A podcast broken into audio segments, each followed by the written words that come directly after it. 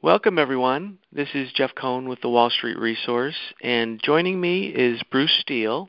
And Bruce is the CEO of Equillium, Inc.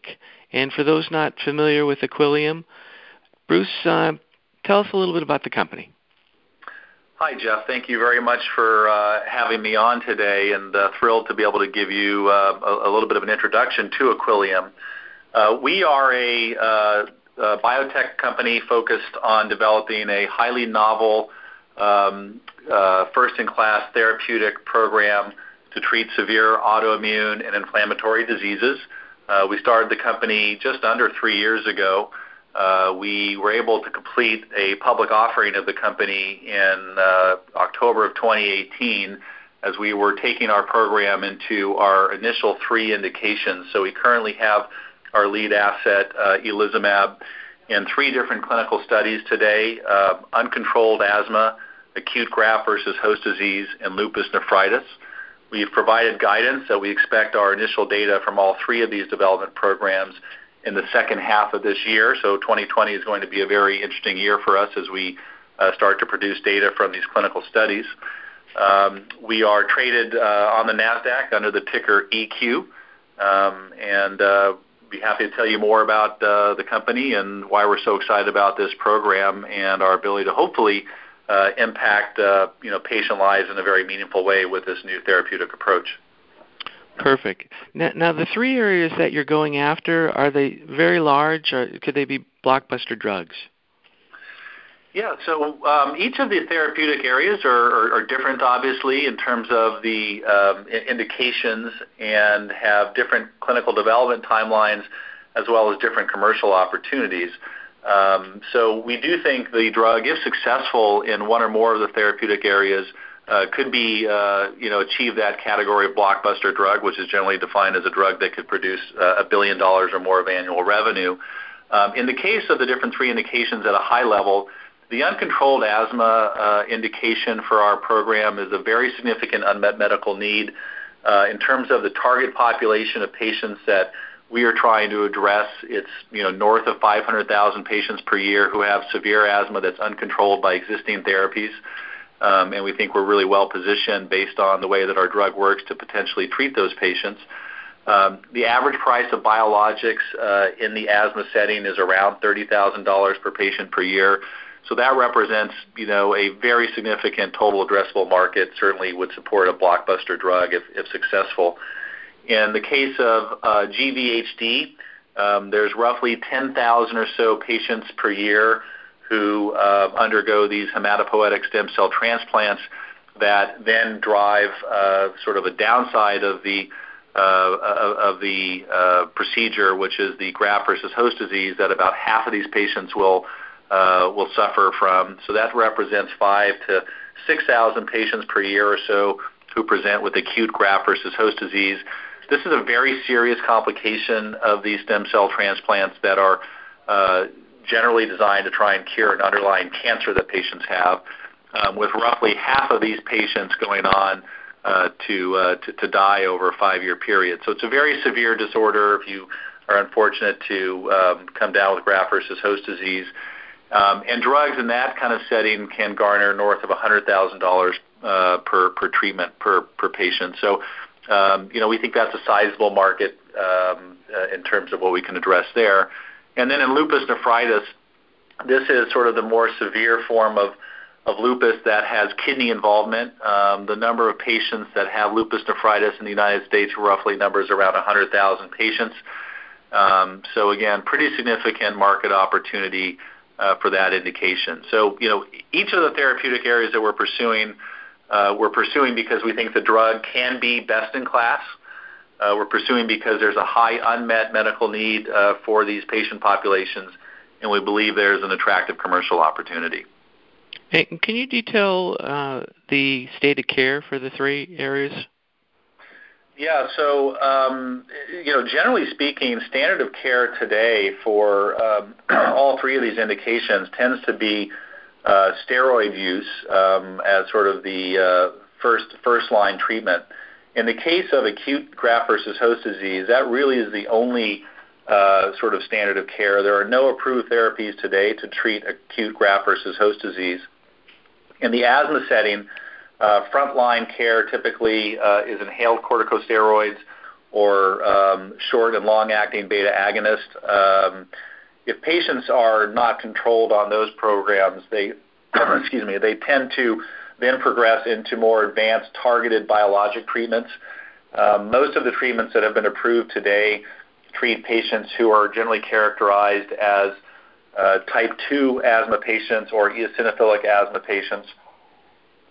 There are a significant number of patients who do not respond to those approved biologics, and I'd say those are the types of patients that we're going to be targeting with our uh, therapy. Um, uh, so, you know, significant unmet need with, really no approved therapies to treat patients who have uh, sort of non-T2 or non-eosinophilic driven disease today. And there's very few programs that are in development targeted at that patient population.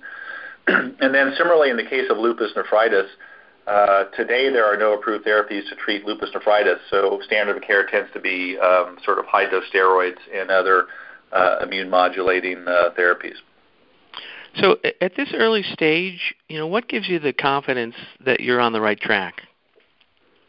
Yeah, so interestingly, the drug that we're developing, we in-licensed from our partner uh, Biocon, which is a uh, very large company uh, based in India. Uh, India's one of India's largest biopharmaceutical companies, who has a core business in manufacturing uh, biologics and biosimilars. Uh, they have two drugs approved here in the United States in partnership with Mylan uh, biosimilar Herceptin and biosimilar Neulasta. Um, our partner Biocon developed this drug in psoriasis. So they completed a pivotal study in 225 patients in psoriasis with itolizumab. Uh, the data was uh, positive in terms of the uh, endpoints in, in treating psoriasis. It demonstrated a very good safety and tolerability profile, and that led to the approval of the drug for the treatment of psoriasis in India back in 2013. So we already have, you know, what I would consider to be, you know, significant clinical validation of itolizumab, at least in that patient population. We know the drug is a highly active immunomodulatory agent. Uh, we think we have a good understanding of the safety and tolerability profile. Um, and so, you know, from that standpoint, uh, you know, we, think we have a uh, you know, significant advantage, if you will, in terms of taking a program forward that's already been through several clinical studies through our partner Biocon. Mechanistically, you know, our therapy is highly unique and differentiated from really all other drugs currently in clinical development in terms of the ability to modulate both the activity of T cells that are uh, highly implicated in causing and proliferating uh, sort of uh, disease, as well as the trafficking of those T cells into key organs and tissues where you sort of see the manifestation of tissue destruction that, that leads to kind of the disease state. So we have a very unique, uh, uniquely acting drug in terms of this activity and trafficking inhibition. Um, and we have a drug that we have a pretty good understanding of the safety and tolerability profile. And in each of the indications we're pursuing, uh, the T cells that we're targeting, we you know we know based on uh, published data, you know are, are you know central sort of to uh, the disease pathogenesis. So that's why we have uh, you know conviction in taking this program forward into these therapeutic areas. So the three areas that you're you're targeting are, are they based on one drug that's a platform for you, and you're going after different indications with that? Yeah, I mean, we you know we kind of call this a, a pipeline and a product opportunity, um, not unlike other uh, drugs that have been very successful in treating uh, one or more autoimmune diseases, things like Humira and Enbrel that are approved for multiple autoimmune indications that have achieved you know blockbuster plus status. Uh, we do believe that based on the way that our drug works, it could be applied against a range of indications. And you know, we've selected three initial indications where we believe we can create value in the near term uh, by demonstrating proof of concept of the program in, in each of these indications, hopefully.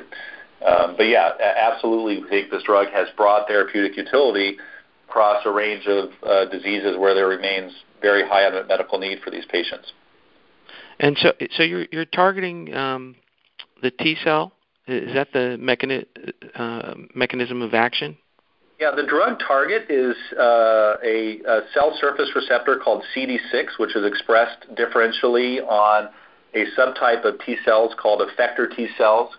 Um, the effector T cells, namely Th1, Th2, and Th17, have been demonstrated to be uh, sort of the bad actors, if you will, in the immune system uh, when you have an individual who uh, starts to take on an autoimmune disease. So, in a healthy individual, you have uh, sort of two primary types of T cells, which are, uh, you know, primary actors in the adaptive immune system that basically keep uh, keep your immune system in balance. You have regulatory T cells and effector T cells. The regulatory T cells, per the name, regulate the effector T cells, which are the ones that basically go in and find Um, you know infectious uh, uh, agents and get rid of them from the body. And when you have an autoimmune disease, uh, such as type 1 diabetes or multiple sclerosis, or in our case, uh, acute graft versus host disease or uncontrolled asthma that's uh, uh, that's driven from immunity or lupus nephritis. These are all autoimmune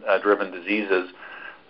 You have an aberrant immune system where the T effector cells have become, if you will, uh, sort of overreactive, and that drives uh, an autoimmune state. And so we are hoping with our therapeutic intervention to downregulate those overreactive effector T cells, um, and in so doing, uh, ideally, kind of restore that balance to the immune system and, bring it back into you know a more homeostatic state.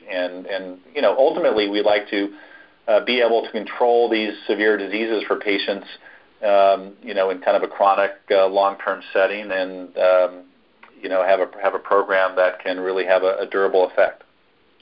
So for the FDA, if you satisfy the safety study, um, will that work for all the indications, or do you have to uh, do that again and again?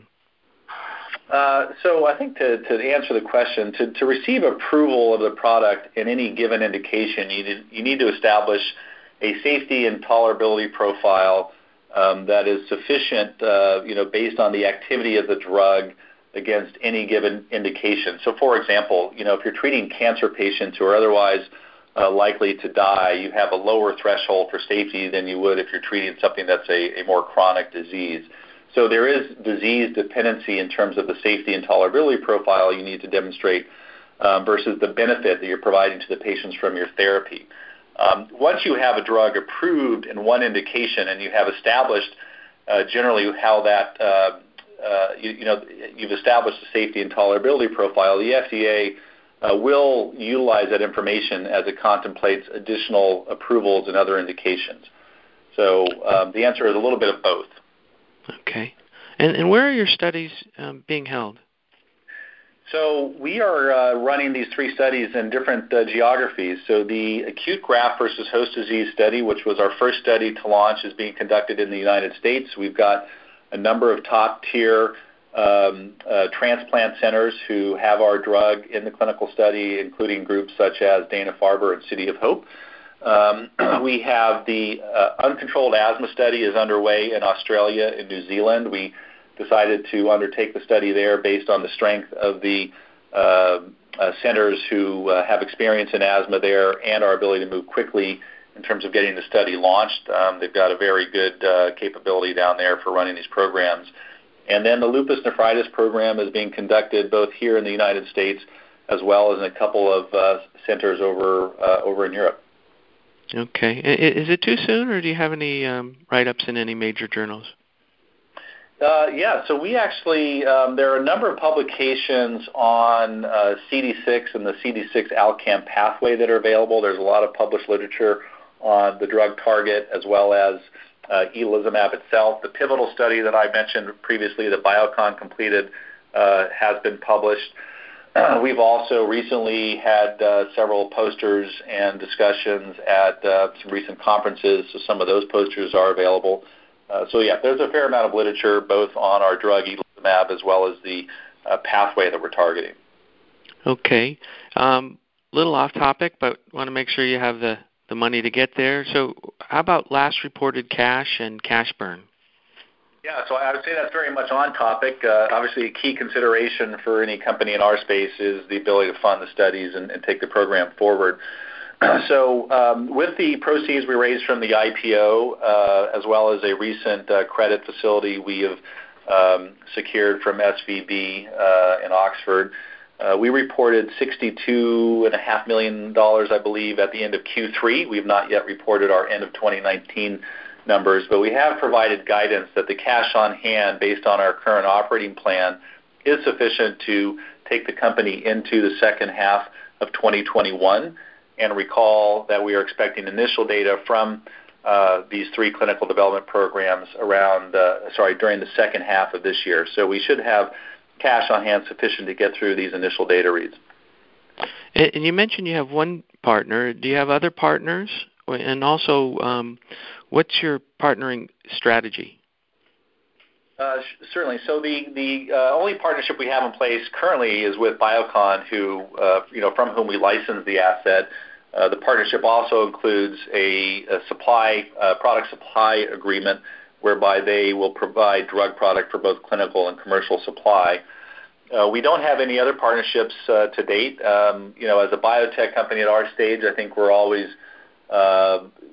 receptive to how we might um, further advance and accelerate uh, development of the program with potential partners, um, whether it's geographic uh, types of, uh, partnerships or partnerships around different indications we might want to pursue, as we discussed earlier there are a number of other therapeutic areas that we think would be interesting to study with the program with more resources. So, you know, I would say generally biotech companies are always engaged with discussions with third-party strategic partners, and um, you know, we uh, we from time to time we're uh, you know interested in those discussions as well. So, so where do you think you have to get to, um, or where do you want to get to for additional partners? Yeah, I mean, I think our focus right now really is um, good execution this year, uh, getting initial data from these three clinical studies. That will drive how we take the program forward into additional development. It will inform how we're thinking about the commercial opportunity of the program vis-a-vis other products that are in development or on the market in these different therapeutic areas. And that would also potentially, um, you know, drive further thinking on uh, partnering aspects of the program. So where are you with your um, with your lead drug, your lead indication? Yeah, so uh, so itolizumab again is currently in these three different clinical studies: uncontrolled asthma, acute GVHD, and lupus nephritis. Uh, these are um, all phase 1b studies uh, where we'll be looking at the safety and tolerability of the program in these patient settings, as well as uh, a range of activity markers. Um, and data from all three programs we have provided guidance is expected in the second half of this year, second half of 2020. Okay, so if we look out at this year for for data or other milestones to watch for, is it a second half of the year story, or are there other things that could crop up?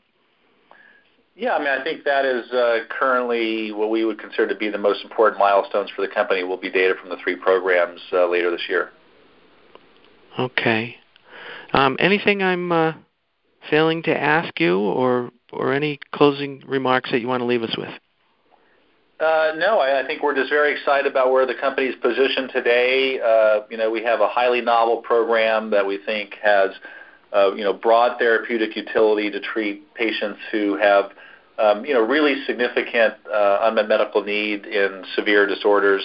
Um, we're, thrilled to have the opportunity to try and help these patients. we think 2020 is to be, you know, a very important year, um, you know we have a, a great team uh, that's come together to uh, to take this whole opportunity forward, and we're uh, looking forward to a very uh, interesting year.